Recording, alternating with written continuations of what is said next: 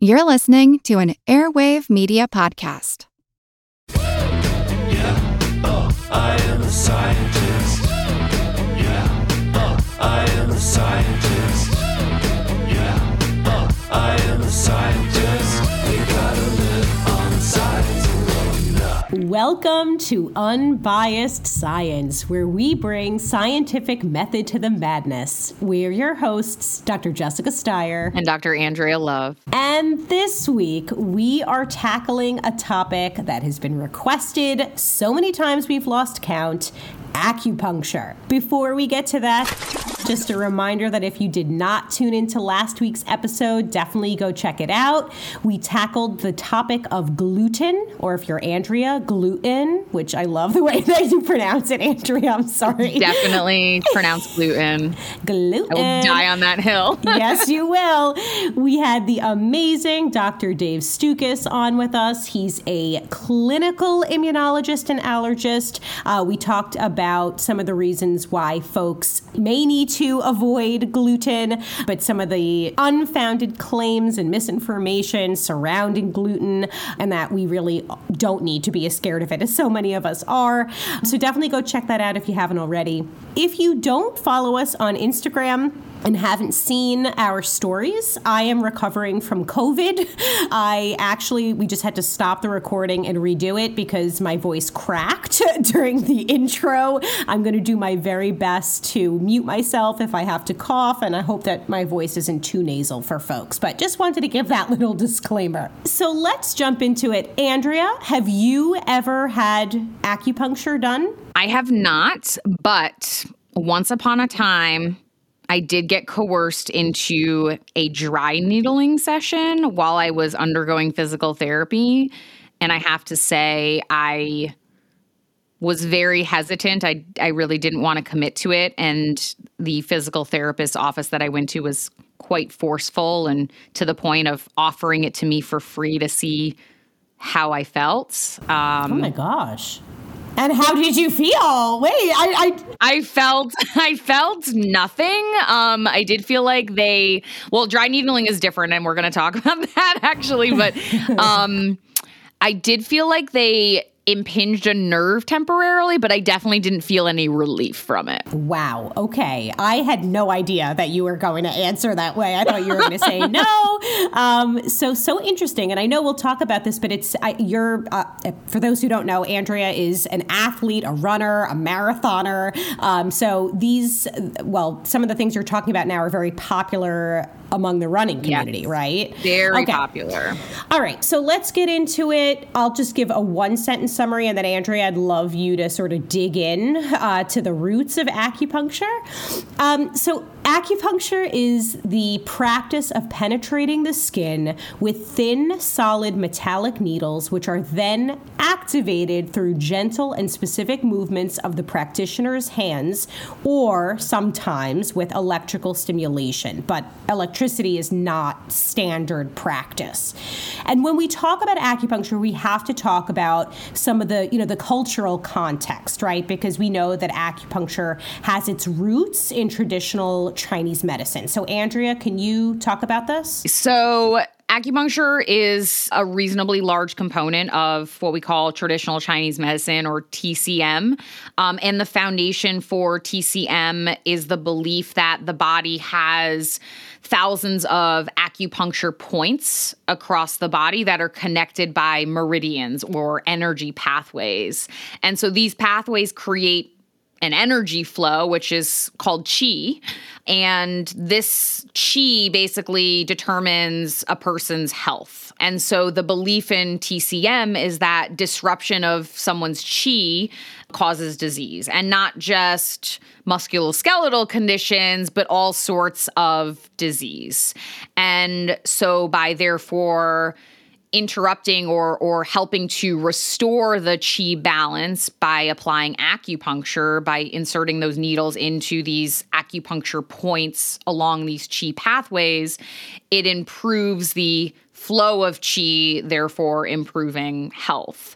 So maybe I'll quickly just kind of summarize a little bit more about about chi. So in TCM the the rationale is that various symptoms of illnesses are the result of disrupted or unbalanced chi through these different meridians um, and imbalances of chi in the central organs of the body, the primary organs, which are called zang fu. And in this process, TCM seeks to kind of alleviate these imbalances, readjust the circulation of chi or this vital energy source using a broad variety of techniques. So, herbology, you know, supplements, herbal supplements, food therapy. You'll find things like Ayurveda very, very commonly, not in not in TCM, but in other sorts of Eastern therapeutic practices. They also do other sorts of um, physical methods, things like Tai Chi, you probably heard about. So that's a physical practice involving physical movement of circular energy to try and reclaim someone's chi.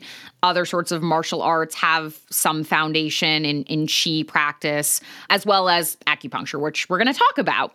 And so they talk often about different sources of chi or different types of chi. So sometimes they'll say, um, you know, the primordial chi, which is kind of the chi that you acquire from birth. But then they'll also talk about like liver chi or spleen chi, depending on like the organ or the meridian that they're referring to. One other thing that I think is important when we talk about chi and, and TCM is that it doesn't really try to di- differentiate between cause of symptoms and alleviation of symptoms. So there's really not a heavy emphasis on diagnostic and appropriate treatment. It's really all based on this fundamental belief that everything is caused by some disruption in energy. Andrea, if we did a shot every time you said chi, uh, we would be either in the emergency room or the morgue. Um, okay, so I'm just I'm looking. So obviously, everyone knows we prepare for these episodes, and I'm looking through some of the notes that we put together. And, and Andrea, I'm seeing something here about patterns that practitioners are trying Yes. to determine. Can you talk a little bit about that? Yeah. you have you have these different meridians, these different pathways that kind of all form a network throughout the body. And so there's a belief that depending on what your symptoms present as, there's a certain pattern, there's a certain disharmony that exists within the chi, and that is mapped out in this meridian. And maybe we'll put a meridian map on the website along with the show notes. And so when when acupuncture is conducted, the needles that are chosen or the sites within the body that are chosen to insert these microfilament needles are based on these pathways that that the thought is they need to be restored so that the chi can flow freely. And I and I know that this sounds a little wooey. I'm just trying to give kind of the theory due diligence before we get into the data. Right. And and again, you know, we do want to be sensitive to cultural practices. And so just just know that again, we're we're trying to map out the practice of acupuncture and then also ev- evaluate the available evidence for it. Yeah. So typically when when someone is receiving acupuncture and there have been changes, you know, as kind of western societies have kind of adopted this and and I think Jess is going to talk about the industry and the popularity and things like that in just a second.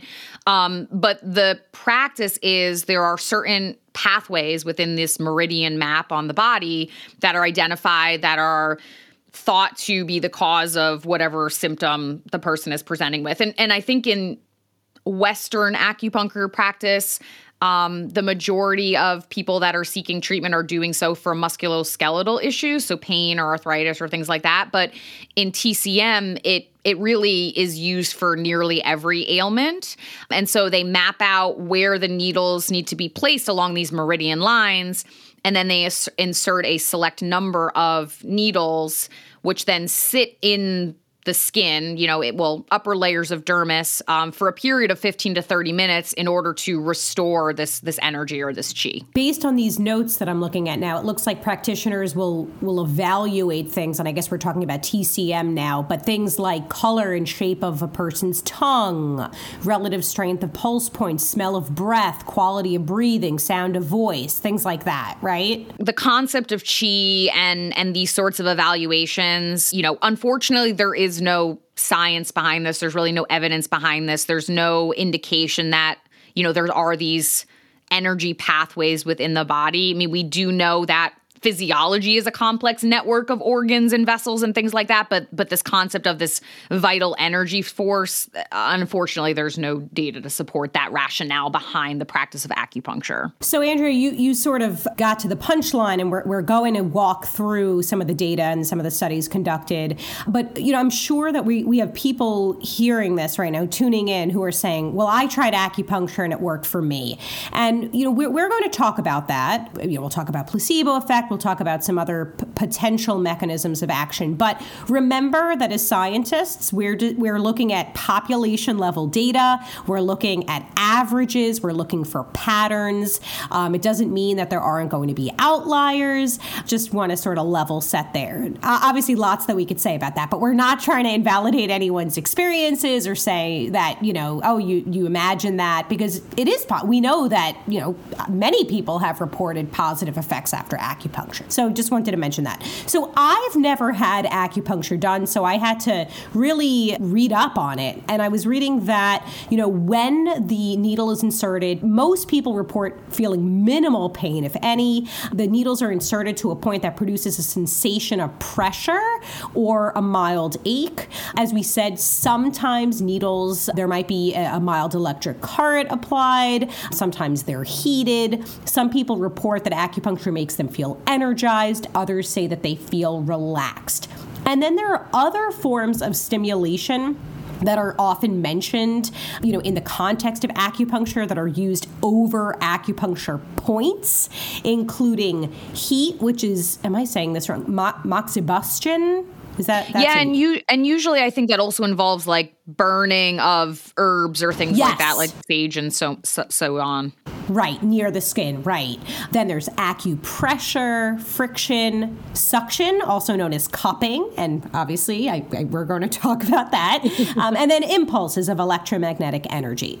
So let, let's talk about um, acupuncture's uh, popularity in the U.S. We first began to use acupuncture in the U.S. in the early 1970s, and it's really grown in popularity each year. So data from the National Health Interview Survey, again from the US, showed a 50% increase in the number of acupuncture users between 2002 and 2012. In 2012, I guess that's the last time that we have NHIS data, this particular survey that I'm talking about, and over 6% of US adults reported that they had used acupuncture, and almost 2% reported that they used it in the past 12 months. We always like to remind everyone this is also an industry. Although it's sort of, you know, falls under the umbrella, am I going to get yelled at for this, of, you know, alternative therapies, I guess I'd say non conventional therapies. I'm not quite sure how to phrase that. It is still an industry. So, worldwide revenue from the acupuncture treatment market reached over $27 billion. That's billion with a B at the end of 2021. And it's the global market is growing at a rate of over 16% every year and is expected to reach a market valuation of over 143 billion by the end of 2032. So lest we forget, yes, this is still an industry. The other thing I wanted to mention is insurance coverage and policies. So I actually didn't realize this. I guess many private insurance policies will cover acupuncture. They usually have some limitations on the amount of treatments that could be used uh, or received either every month or by year. Also, typically, the uh, acupuncture has to be administered by a licensed professional, and those licenses vary from state to state.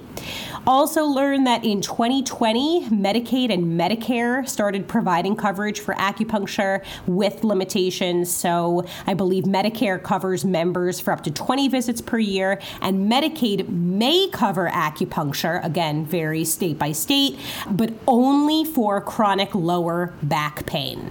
All right, Andrea, let's get into this. You know, before we hit record, we were sort of bantering about how controversial this is, even within the scientific community. There's a lot of disagreement. I think we should talk about how the mechanisms of action uh, are, are not understood. So let, let's talk about it. Why do some people seek acupuncture? So when we're talking about the use of acupuncture in the context of TCM or traditional Chinese medicine, historically it's really been used to treat almost every ailment. It's it's common practice to implement it alongside a lot of those other practices that I discussed previously. So that could be anything from symptoms as a result of an infectious disease or injury or cancer, or musculoskeletal issues, whatever.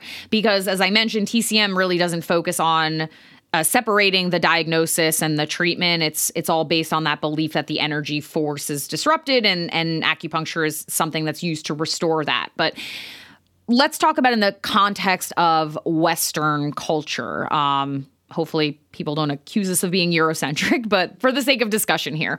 Um, so typically in the US, acupuncture is going to be sought for a variety, mostly of things like musculoskeletal issues. So things like acute injuries of joints or muscles, osteoarthritis, low back pain, carpal tunnel, um, tennis elbow. Some people also seek it out for other sorts of pain, such as headache or nausea, um, things like that. So the practice is quite wide and diverse. And of course, the reason that someone have these underlying symptoms are also quite wide and diverse. And I think there is actually part of the challenge in terms of, you know, determining whether there is in fact a causal relationship between acupuncture and alleviation of a particular symptom. That's so important. And I think we should talk about why it's sort of difficult, or I should say, what some of the flaws with the existing research studies that have been conducted on this topic. Because obviously, the whole goal of research studies on this topic, we're trying to isolate the effect of acupuncture, right? And so to do that, we have to create a control group of people who are receiving something, right? Because if they're not getting anything, that they're going to know that they're in the control group. So we have to try to mimic the act of acupuncture in some way. And so I guess over time we have become clever. There is some sham um, acupuncture, you know, ways to have like a retractable needle so people don't realize that they're, you know, they feel something on their skin, but they're not actually having the needle inserted. And we're, we're trying to mimic that feeling of acupuncture, right? To to create this Yeah. idea. So, well, to, to maintain the, um, what, what am I looking at? Blinding of studies. Sorry. COVID brain. Yes. Yes, Um, yes exactly. Sorry. Go on. Yeah, so so generally, you know, Americans are seeking out acupuncture for relief of chronic pain, especially those associated with things like arthritis or low back pain. Obviously, we recommend speaking with your medical providers, physicians, clinical teams before considering acupuncture. When we dig into the data though, you know, th- I just want to kind of set the stage that there is very limited data, and we'll talk about maybe some key examples. But there was a, a systematic review that looked at it's actually a meta-analysis of systematic reviews, and they found um, it was it was investigating 77 different disease states. So typically. Where there is mild to moderate evidence that acupuncture may offer a benefit, these are typically with the eight disease conditions that they noted were musculoskeletal. So, low back pain, neck and shoulder pain, myofascial pain, reduction in various post stroke symptoms like vascular dementia or aphasia or things like that. So, that's eight out of 77 different diseases. So when you kind of parse that further, then you can look at other sorts of, or within that group of eight kind of pain related conditions, you can look at additional studies within those groups. So we looked at, there was obviously there's, there's quite a few studies out there. And I think something important that we always discuss is anybody can find a single study that supports a particular belief or hypothesis. But that's why we typically are looking at the body of evidence, including meta analyses and systematic reviews and randomized controlled trials. So maybe just you want to summarize a couple and then I can jump in? Well, there was a really a great one that was published in JAMA that I just wanted to talk through. And so this particular study, it was a randomized trial, and of course we'll we'll link it in our show notes. Um, and it was evaluating acupuncture for chronic low back pain. And this particular study, it had over 600 adults with chronic mechanical low back pain. Again, it was randomized. They were randomized to either individualized acupuncture, standardized acupuncture, simulated acupuncture, or usual care. They were followed over time, and basically, yada, yada, yada, what they found was that although acupuncture was found effective for chronic low back pain, tailoring the needling sites to each patient and penetration of the skin were found to be unimportant in eliciting therapeutic benefits. So, this means that even for folks who weren't actually getting the needle in their skin when it was just simulated, they were still feeling benefit.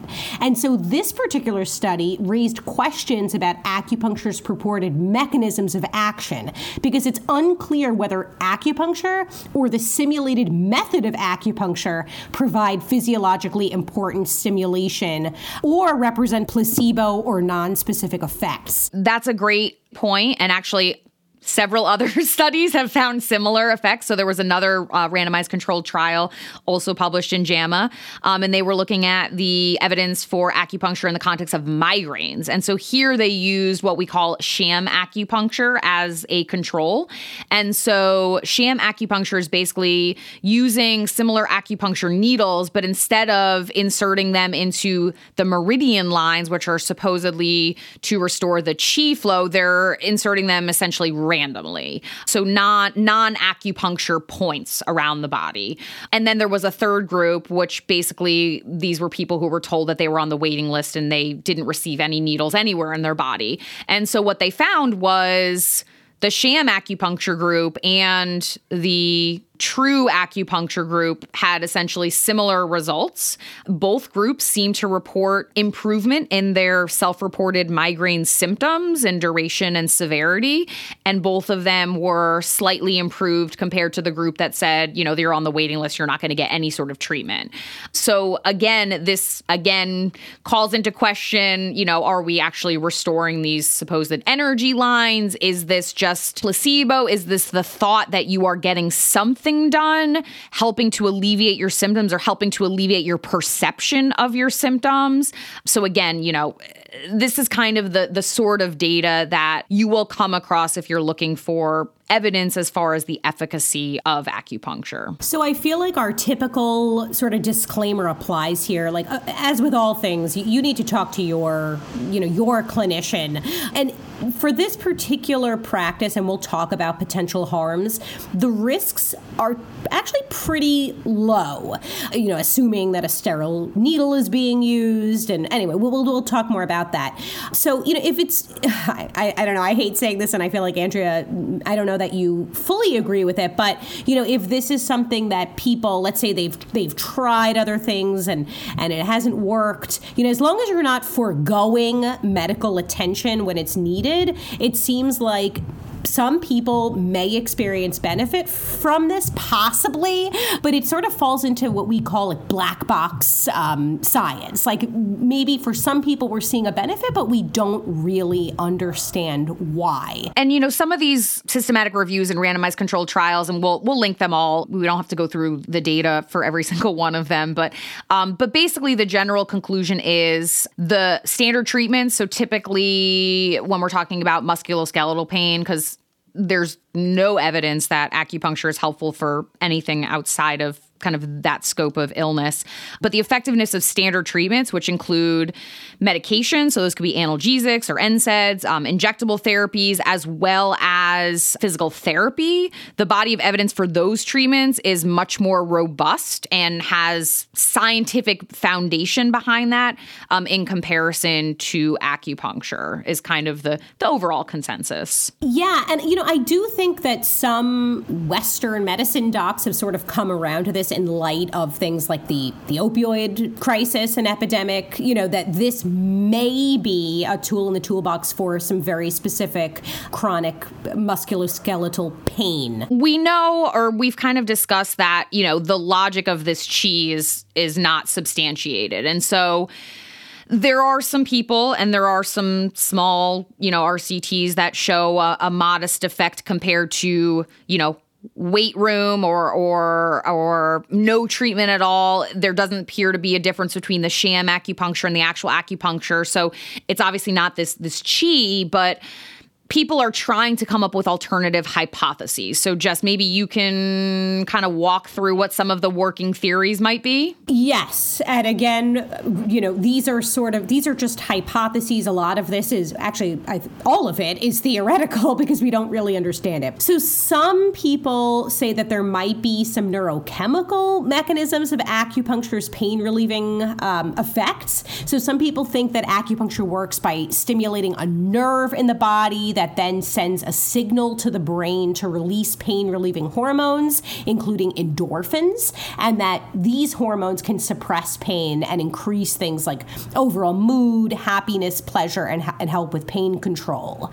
Let's see what else. And it's interesting, you know, Andrea, we were talking about this. A lot of these claims are, are on some really reputable pages. You know, the NIH has this on their page, Johns Hopkins, Harvard. But again, you know, it, it's they're making these claims, but there's really not a whole lot of Right, evidence right. behind them. So another another theory is, you know, you're inserting a small microfilament needle into your tissues and that can create some localized inflammation and immune response because that's technically a small wound and so that can lead to some sort of therapeutic effect due to you know the body's response to this kind of perturbation in the skin. And again, you know, this is actually sort of the principle that dry needling rests on which is which is different. It's it's we we want to differentiate it from acupuncture, but that's kind of a similar principle is that, you know, you've penetrated the skin and you create this localized, you know, small amount of inflammation, you have this wound healing, you have some sort of immune response. But unfortunately,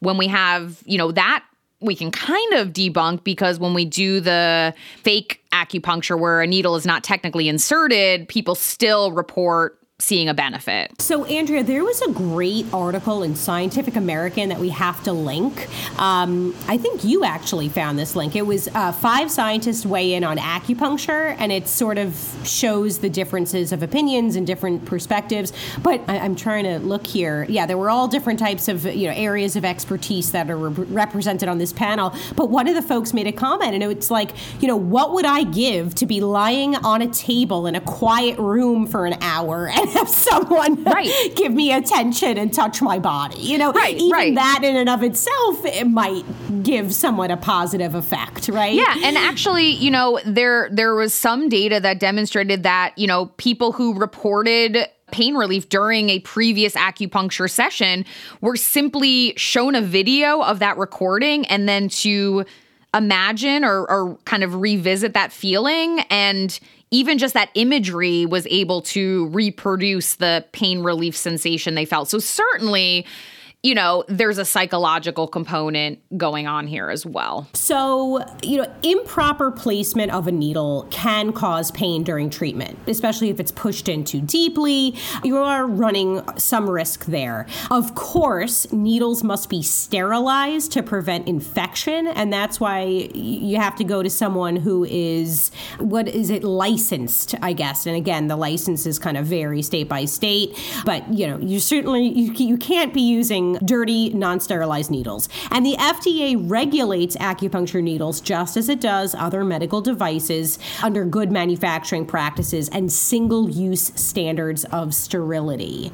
Relatively few complications from using acupuncture have been reported, but again, the complications that we have seen are from uh, resulting from the use of non-sterile needles and improper delivery of treatments. serious adverse events are certainly rare, but I do think we want to make sure that people are aware that there have been issues, there have been cases of pneumothorax, which is essentially a collapsed lung where an acupuncture needle punctures the lung and leads to a serious complication. There's been at least one documented instance of someone having or experiencing cardiac rupture or heart rupture due to an improperly placed acupuncture needle as well. Obviously, the majority of issues relate to um, nerve damage and or infections associated with non-sterile needles, but you know, the risk is lower than some of the other kind of fringe science, pseudoscience practices we've discussed, such as chiropractic, but they're not zero. So would you now I know you mentioned that you you receive dry needling, but would you receive acupuncture? I I don't know. I probably not. I just feel like you know, I'm obviously I'm a scientist and I know the placebo effect is a real thing and people experience it. Um, I think I think I would personally need to see a more robust body of data.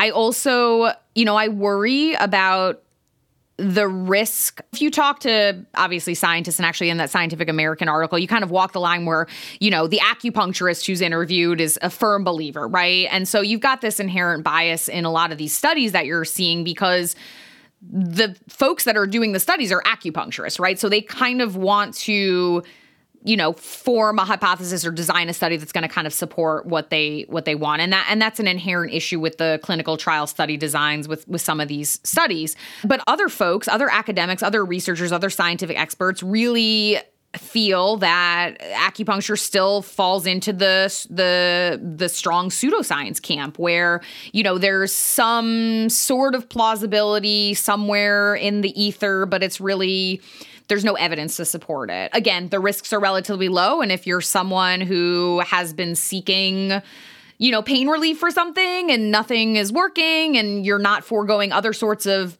kind of proven modalities like physical therapy and other sorts of things you know, as long as you're being overseen by by a trained clinical team, can it hurt? Hard to say. I also worry about people who kind of fall into the hole of misinformation. And I know we've talked about this recently where uh, some things may seem benign when you talk about them, but it really can kind of open the door to this rabbit hole of more dangerous misinformation. And so I think it's really important to understand like, okay, there's not a lot of data that this is going to hurt you, but there's also not a ton of data that this is going to help. Right. And actually, I feel like our post from today is really appropriate. It's science is gray. And I, you know, I'm happy that we're not basically drawing a black and white hard line right now. You know, we're not, we're, we're obviously not saying, oh, acupuncture is the best thing. It's going to, you know, cure all your issues. But then we're also not saying the opposite, that it's absolutely terrible and there's no reason to ever try it, right? Because, you know, we're, we're saying, you know, no, there's not a ton of evidence to support part of it, but we, you know, it, it may be helpful. We don't really understand the mechanism. As long as you're not foregoing medical care, as long as you're using sterile needles, and you know, be I, I don't know. I, I feel like it's it's gray. There's a gray area here. So I don't know. Just thought it was sort of appropriate. You know, one other thing, right? So a lot of people, you know, it, it is covered by some people's private insurance. It may be, it may be not, it may be out of pocket. There's been a couple of studies that have looked at the cost effectiveness. So, is it more cost effective than other sorts of methods of treating musculoskeletal pain. And again, I want to be clear that we are not talking about use of acupuncture for completely irrelevant medical issues like claiming it's going to treat some sort of infectious disease or things like that. This is solely in the context the data that we're discussing that show, you know, potential benefit is solely in the context of very specific musculoskeletal issues. Overall, there doesn't seem to be a lot of evidence that it's cost effective when compared to other sorts of modalities. So, again, if this is something where you have the money and can afford it, again, everybody has, you know, autonomy and, and the ability to make decisions. But that's kind of where it fits here because um, depending on where you're going and if it's not covered by insurance it could be several hundred dollars per session and usually they recommend or prescribe a period of sessions in order to theoretically um, see a benefit. All right, Andrea, do you want to take us home? So, the big TLDR here is evidence for the benefit of acupuncture is limited. Most of the beneficial effects reported that are related to acupuncture seem to be linked to placebo effect or potentially psychological effects or even just you know, the environment with which you're receiving acupuncture can be relaxing to people.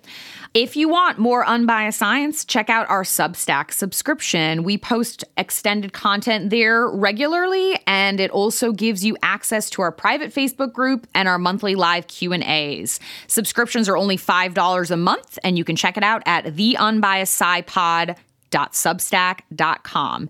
Next episode, we're actually going to expand on this concept of alternative remedies for musculoskeletal ailments.